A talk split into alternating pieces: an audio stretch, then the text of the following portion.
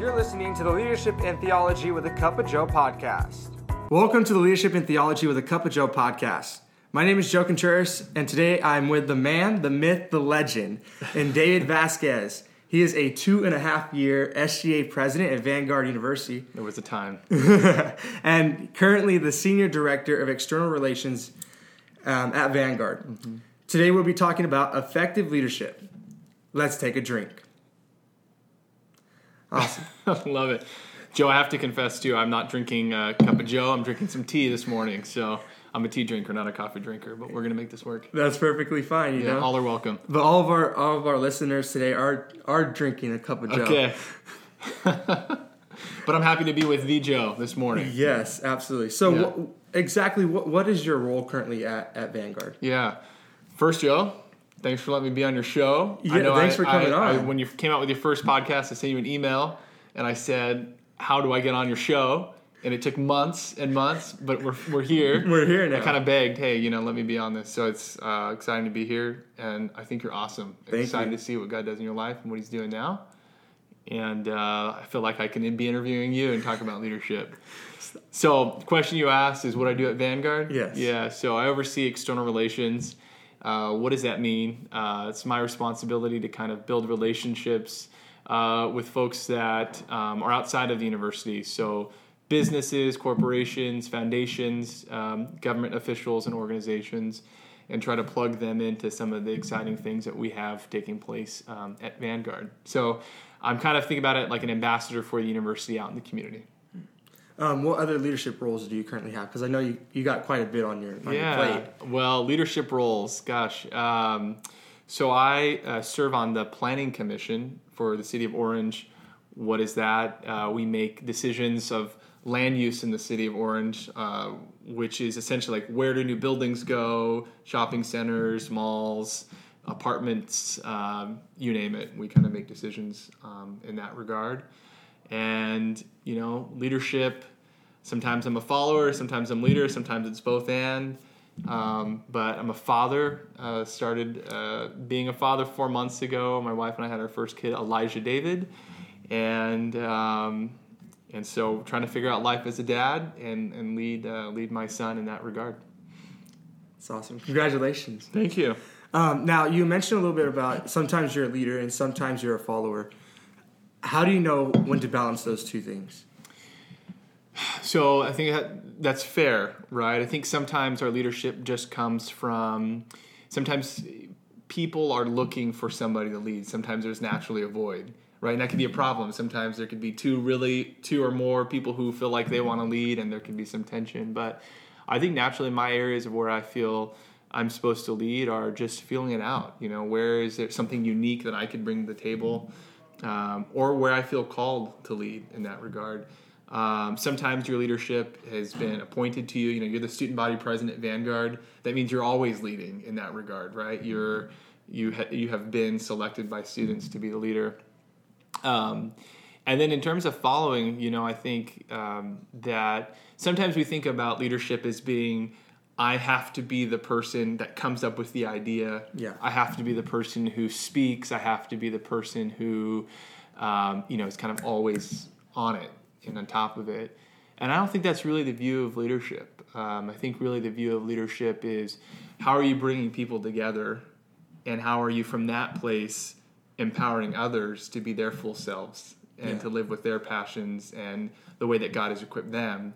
And so I think about leadership as more as you know a conductor of a, of a great uh, musical ensemble where it's like it takes that person who's you know to lead you know that great person who's playing saxophone that great person who's playing piano how, however you want to name it right because that's that's what it takes and it's somebody's responsibility to kind of bring it all together in that regard It's awesome. Yep. So every leader has this desire to be effective, to be successful in producing a desired or intended result. right Um, what are some ways that you see effective leaders, or how to be an effective leader? All right.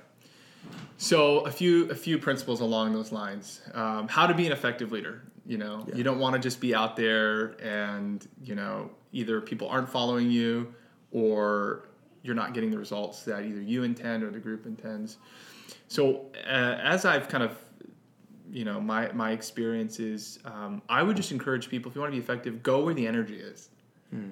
So what do I mean by that? You know, where are things already naturally happening? You know, where is there already energy and things that are being built up? Because I think sometimes we can try to make things happen, try to make things happen, and if it's not happening, that's that might not be the area unless God has called you to it and it's been very clear. That might not be the area to focus your leadership.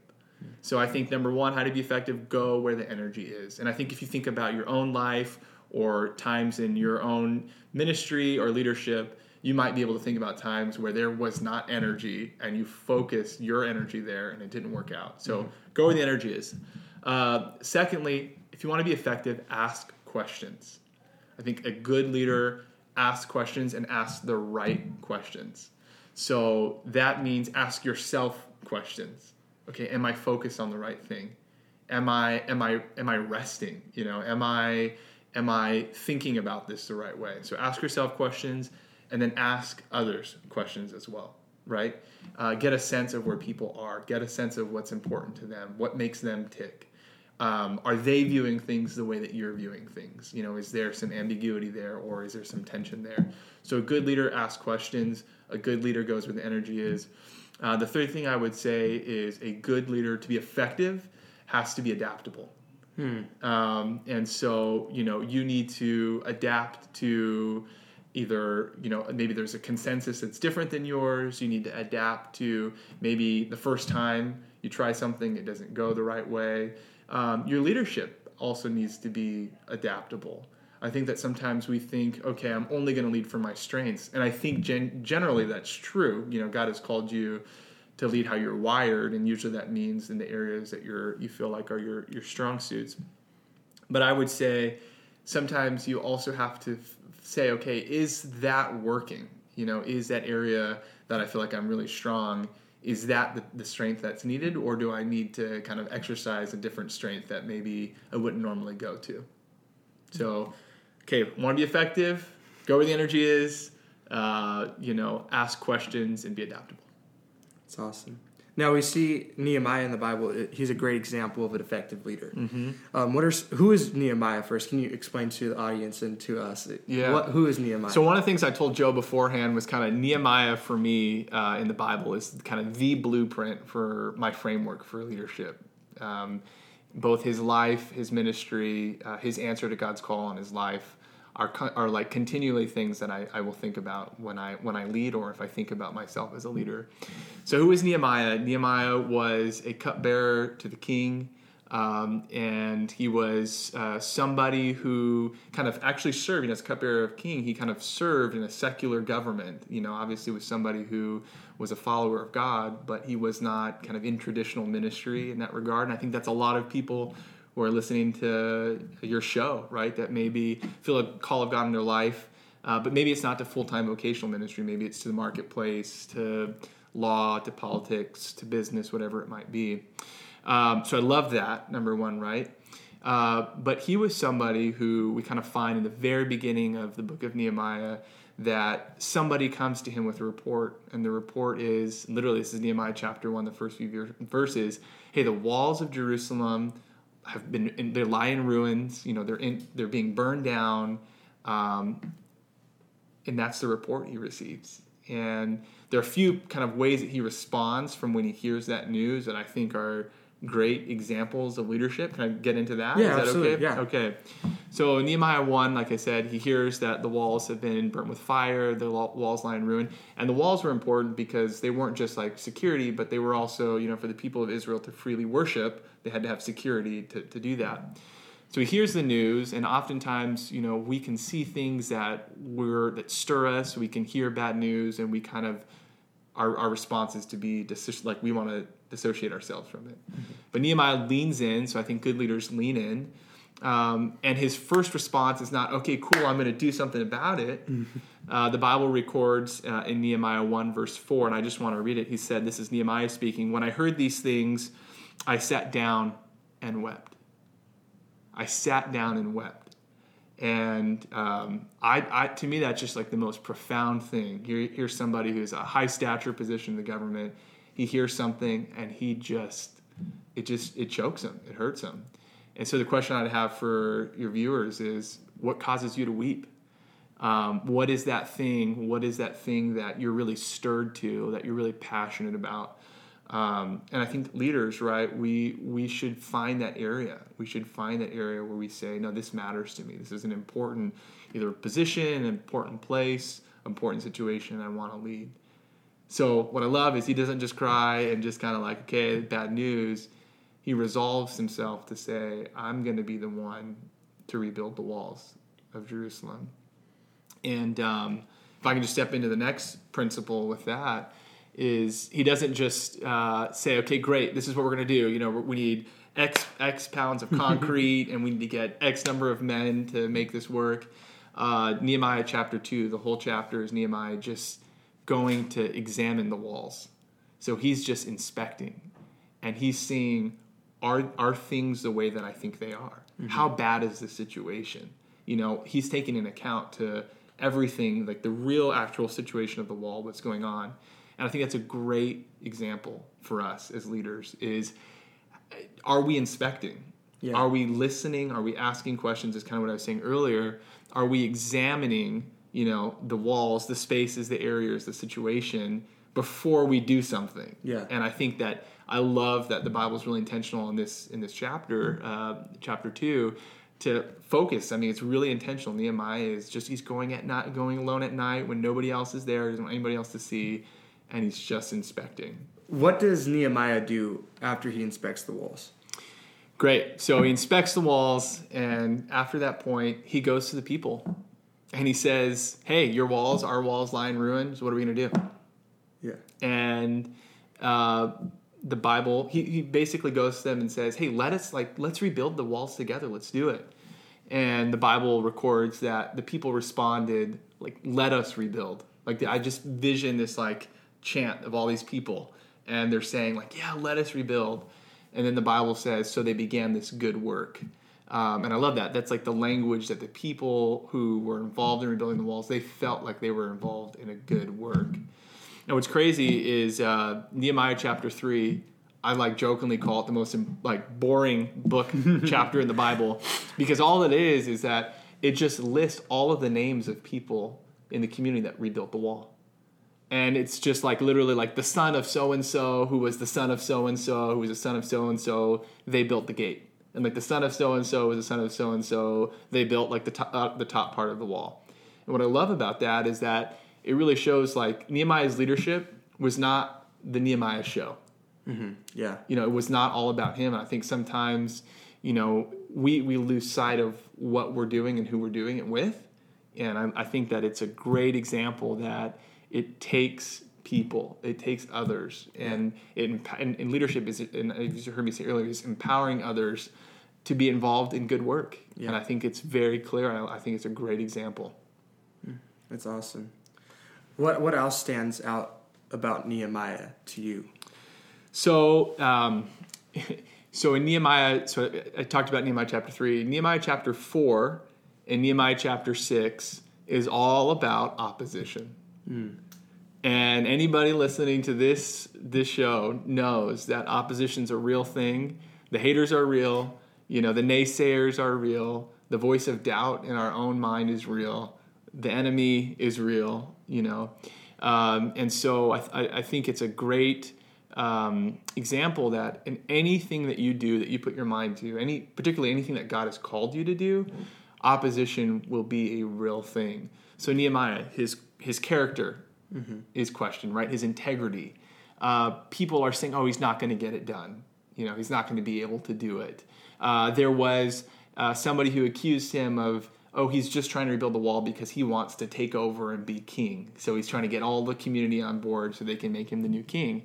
And none of that was true. And um, I think that oftentimes, or sometimes, I should say, um, when things get hard, when opposition comes, we look for our exit. You know, it's like, where can I go to get out of this, right? And I think sometimes our prayer, even as Christians, as, as leaders who are Christians, can be like, hey, God, get me out of this situation.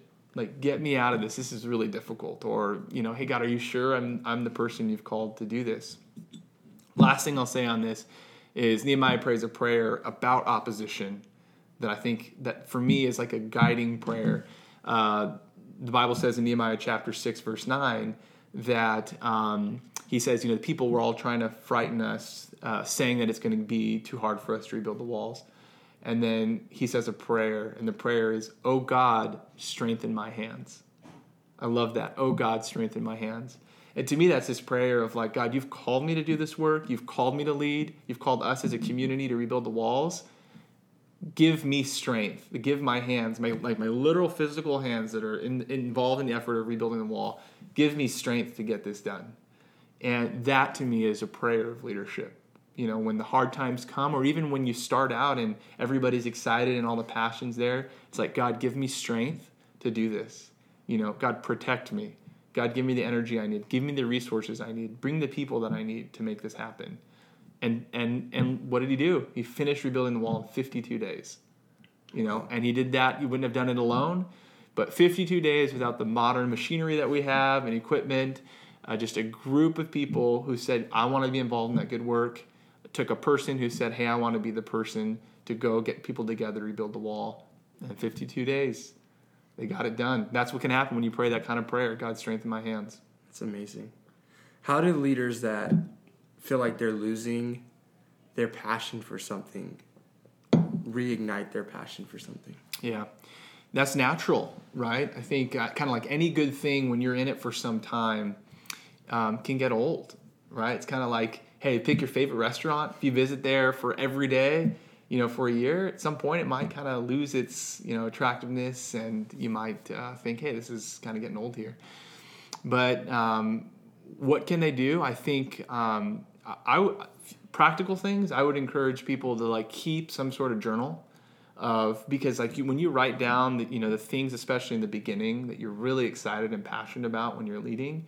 Um, you need to be reminded of that. So I think you know, in your it's helpful to go back and read your own words about what you're excited about, or when there was a really exciting moment, you know, to go back. So it's practical. Keep a journal, you know, a little log of what you did or what you're doing or what God has done. Uh, second thing is just you have to stay you have to stay close to the Holy Spirit, you know, because it is going to happen. It is natural. We're going to lose our energy. We're going to lose our passion. That's normal. You know, we're human. Yeah. Um, we need a constant, a constant infusion, really, of the Holy Spirit to get us, get us in the work, to get us through the grind, because that's normal. Uh, and I think thirdly would be just surround yourself with a few people, even if it's one person, to encourage you. I think every leader um, and by the way, anybody who's watching, you're leading somebody. You know, even if it's just one person, you're you're a leader in your own sphere. If it's your younger brother views you as a leader, you're leading. You know, uh, but I would just say surround yourself with at least one people, maybe a group of people who are building into you. Yeah. I think you know so much of leadership and just like life is give, give, give, give, give, give, and um, we need those people to come alongside us and say, Joe, you know. Um, you're awesome. or Joe, hey, hang in there. I know it's difficult, but you're you're gonna come through. Or you know, Joe, are you okay? Like, can we talk openly about what's going on?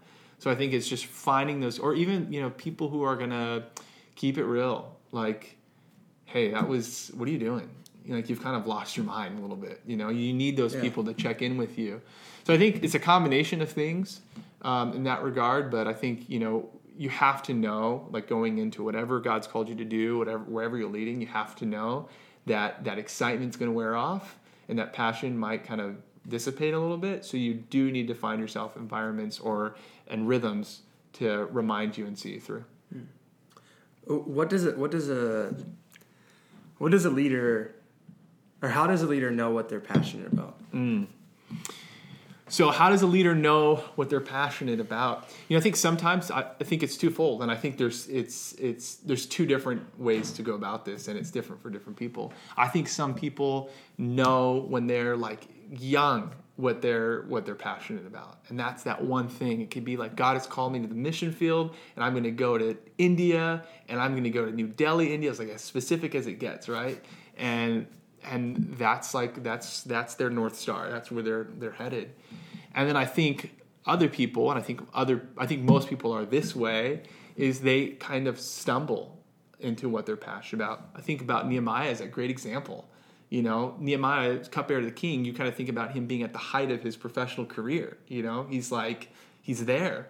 And then he finds his passion. His passion kind of finds him, hey, the walls lie in ruin. He's like, oh, wow, I could do something about that. So I think sometimes we kind of stumble into what our passion is. And I think sometimes we can find, like, we can kind of know, like, hey, I, I, I like, you know, I like, um, I like being I like speaking. I like you know I like um, certain dynamics where you know it's a team or you know it could be like hey I have a general sense that I want to help people or hey I have a general sense that I want to I'm passionate about you could be an issue like I'm passionate about children you know but you don't really know exactly where um, I would just say you know how do you know what you're passionate about going back to the original question if you don't know um, start trying different things. You know, I think sometimes if we get in a position where we're just like, oh, I can't do it, I can't, I don't know where I'm supposed to serve or where I'm supposed to lead or be involved, so I'm not going to do anything.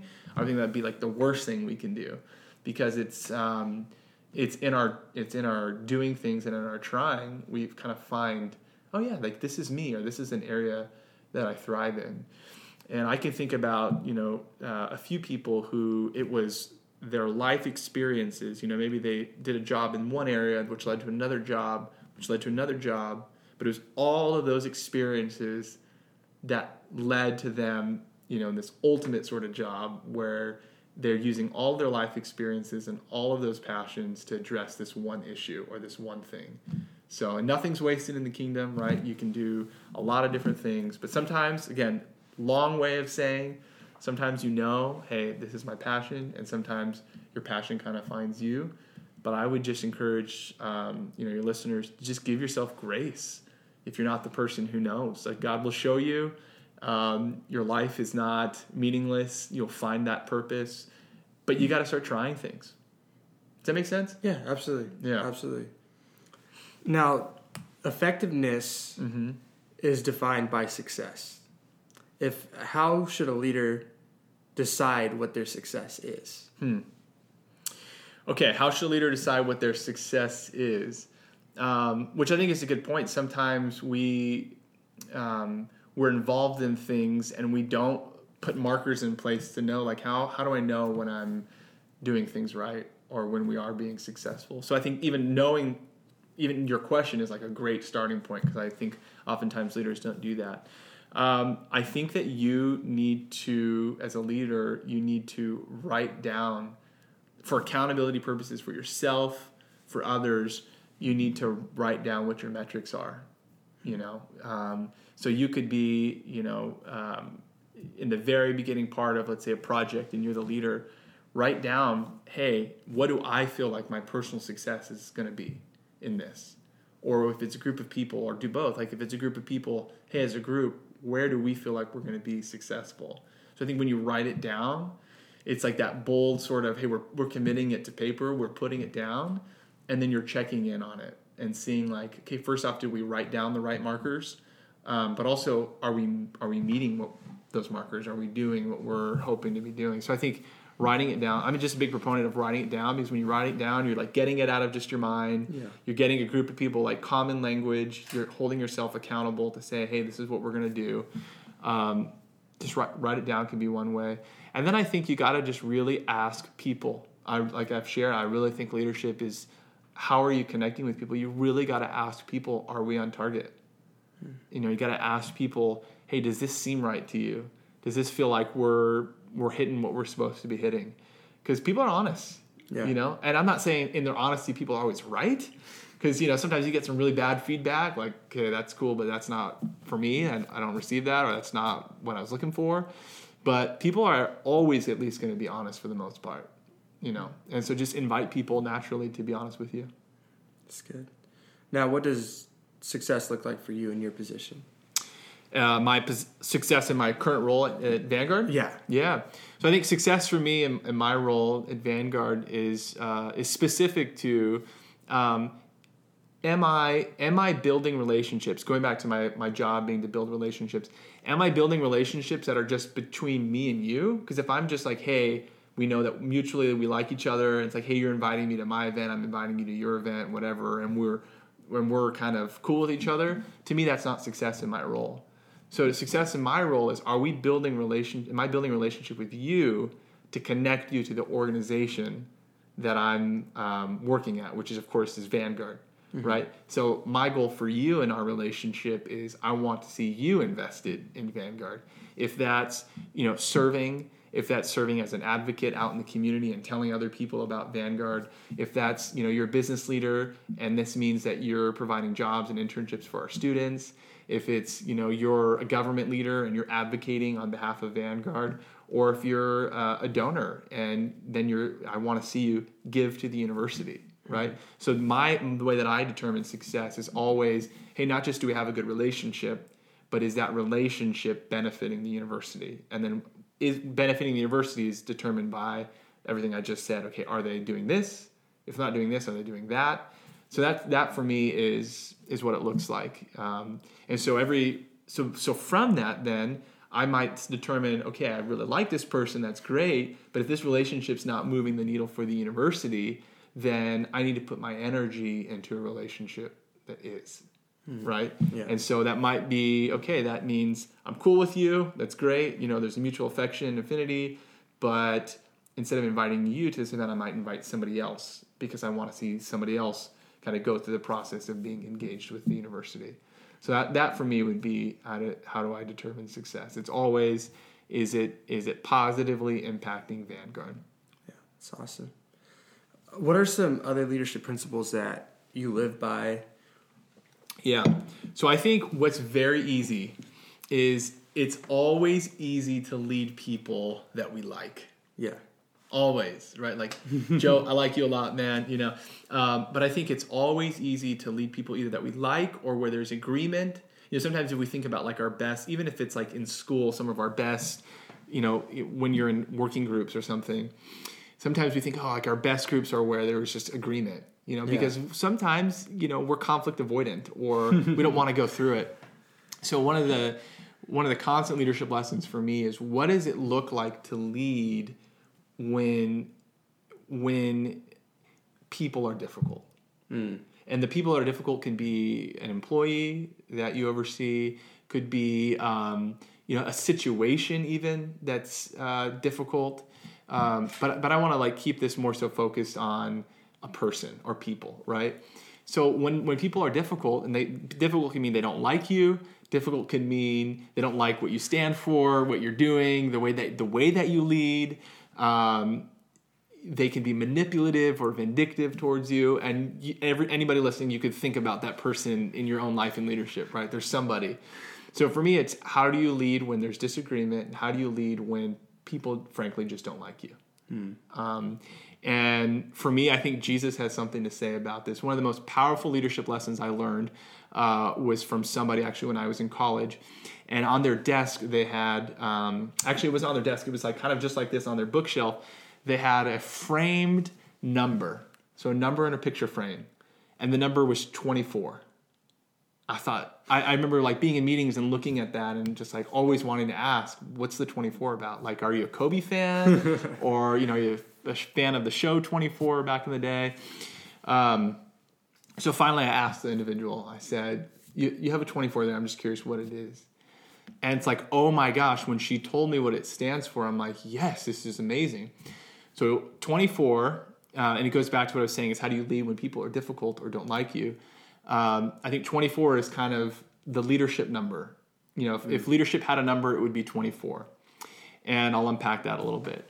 So 24 is important because of the number that it's not. It's important because it's not 22 I'll explain that. Okay. So I want you to think, do. think 22 and think 24. For those of you that aren't math fans, I've probably lost you. Okay. So it goes back to this. It's the life and ministry of Jesus. So on the night that Jesus is betrayed, you know, scriptures, we, we read this every every Easter season. Scripture records that um, he washes his disciples' feet. Right? These are the 12 people he has called. These are the 12 people he's entrusted to lead, right? Um, and we know uh, in the following scripture after that there is one person who definitely does not like Jesus, right? Judas, uh, who betrays Jesus. But what's powerful about that number 24 is that Jesus, on the night he was betrayed, washed 24 feet. right? 12 people, 12 disciples times two, 24. So what do I mean? It's important because it's not 22. He didn't wash 22 feet. He washed the feet of Judas, the person who was going to betray him. He washed 24 feet, knowing full well that Judas was going to betray him. He washed his feet, which is like in that time, and, and of course even still today, but really in that culture, was the ultimate act of humility and service, right? Of servanthood. And that's unreal. Like he he was so into his understanding as I've I've called these 12 to follow me. They're entrusted to me and I'm going to wash the feet of the person who's about to betray me. And that's like wild. And of course we think like of course only Jesus who's full of grace but I think that's the model for us. So it's like if Jesus can wash Judas's feet, um, I can lead the person that's difficult to lead. I can serve the person that's difficult to lead. I can I can do life with or try to engage the person who doesn't like me. Right? So 24, that's the number of leadership because Jesus washed the feet of every disciple he called, even the one that would betray him. Wow. It's wild. Yeah, really. Who would have thought? Who would- I would have been like, what's that? I would. Yeah, 24? First off, I think any of us would have been like, I don't know if I'm going to wash any of those feet. Yeah, yeah, yeah. but but yeah, nonetheless, every every single one. So for that, that for me is a big, uh, big leadership lesson because again, it's so easy to lead when people like you. Yeah. and it's so easy to surround yourself with people who you get along, you know, and those like you find your people that way. So I think that's one. Um, but but also I think another kind of leadership principle based upon the life of Jesus is um, you know there are different leadership styles. Like should you lead? Should a leader be the one out in the front and then everybody's following? You know, should a good leader be the follower and everybody else is leading? And um, I think Jesus' approach is usually he's leading from among. Yeah. he's leading he's right in the middle. He, there are times where he's right at the front um, but usually his leadership style in scripture is he's right there in the center. And um, i think that's no better um, known than what i love is in the book of john you think about you know every gospel is kind of the writer or the author's taste on how they talk about the life and ministry of jesus and when it's john's turn to talk about um, you know, how is he going to explain to his readers who Jesus was? Um, he talks about Jesus and says, of course, we know, and the Word became flesh and dwelt among us, and we beheld his glory, the glory of the only begotten of the Father. Uh, and we go on to say that he was filled with grace and truth. But the Word became flesh and dwelt among us. I love that. I think that's. I think that's. I think we can learn from leadership in that the Word became flesh. God Himself took on, you know, an earth suit, put on some skin, Yeah. um, and and dwelt among. Yeah. You know, He could have. He. You think about like, could Jesus have come and led and not and not been, you know, and not have been um, as sacrificial as He was? You know, obviously we just talked about washing His feet, and obviously no dying on the cross but that he was right, he, he dwelt among us. He got so close to us that he knew what it was like to live like us, to have loss. You know, Jesus wept. You know, Jesus was tempted. Yeah. Jesus was hungry. Jesus didn't have a place to lay his head. He fully understood like the burdens of life and the struggles of life and then the joys of life. Um, but he led from among. And I think to me, that's like where we should be as leaders. We should be right there in the middle. Yeah. It's definitely difficult to lead with people you don't really understand or Yeah. not being a part of the people that you're leading or Mm-hmm. the group that you're leading and trying to lead from the outside because you don't really have a personal grasp on what that group is going through or Yeah. what that group feels. And then you miss it that way, Yeah. right? You miss Yeah. it that way. And I think, I think his example is perfect. And so I would just encourage anybody who's listening to read the next time you read through a gospel narrative to ask yourself and to see like where is Jesus leading? Hmm. Like how how is his leadership style playing out? Like where is he physically? Where is he metaphorically? Because even some scriptures, but like where is he in scripture? And he's usually among. He's usually right there in the middle of things. Yes, Yeah. absolutely. Any final thoughts? Final thoughts. We're done, man. You're leadership? trying to get me out already. I mean, we can go all night. final, final, final. We, we don't want to exhaust your listeners. Um, I would say this for my final thoughts is um, my biggest encouragement to anybody who says either I am a leader, how do I become a better leader, or hey, I don't know if I'm a leader, what do I got to do to be a leader? Um, biggest encouragement would be to just be you. You know, to be you as a leader, it means to be you as a leader. Yeah. It doesn't mean to be a leader as somebody else. And it's very natural, of course. You know, different people have different gifts and um, and personalities and strengths, and we think like, oh, I like that. You know, if I could just take like a little bit of what he has, a little bit of what she has, and I have all that, then I'd be great. And there's something to be said about like you know when in our in where we're not strong to see if we can we can get better. But in order for you to be, in, we talk about effective leadership in order for you to be an effective leader, you have to be you. And I think about um, you know David, King David's example uh, back when he was a shepherd boy. It's like okay, I'm I'm, I'm gonna go I'm gonna go kill Goliath, but you know he's like pressured to put on Saul's armor. He's like I can't do this. I've not lived my life in military combat. I've not lived my life in the palace. I don't know what it's like to have you know military wear on. And he's like, but what I do know is I've killed a bear and I've killed a lion. And how did I do that? I did that with a slingshot. Like that slingshot was something that David had every day with him. Yeah. That was like him. It was him to a T. It was comfortable David. And so that's for us, I would say, is like, how do we get rid of the armor and how do we carry ourselves um, in a way that's uniquely who we are because God's calling you to lead as you, um, and He wants He wants to empower you. Uh, he wants to come alongside you. He wants to bring others around you to encourage you. But I think it's be yourself, and that means be yourself with your quirks. Like there are things that I do where I'm like, why did I say that? I can say I put my foot in my mouth sometimes, or you know, some things where I can uh, I could do where I'm like, oh, I wish I didn't do that, but it's me. You know, it's me, and it doesn't mean that that has to be the source of my leadership, but it also means that it's okay that that, that I don't have it all together in all areas, and I think it's actually in those quirks and in the areas of our brokenness where we makes us relatable. So there's like God will use that intentionally. So biggest thing is to be is to be you, um, for sure. And then what I said earlier, you know, you asked about kind of practical ways or for effective leadership is is to really like I said earlier is to find like just to go where the energy is to find where are those spaces where it's natural for me to step into what who are the people who are naturally kind of looking to me as a leader you know what are the situations that are natural for me I would say kind of start there and then and then um, and then see what happens Awesome. and ask questions yeah, don't isolate yourself ask questions that's good. That's Yep. good. You got any final words?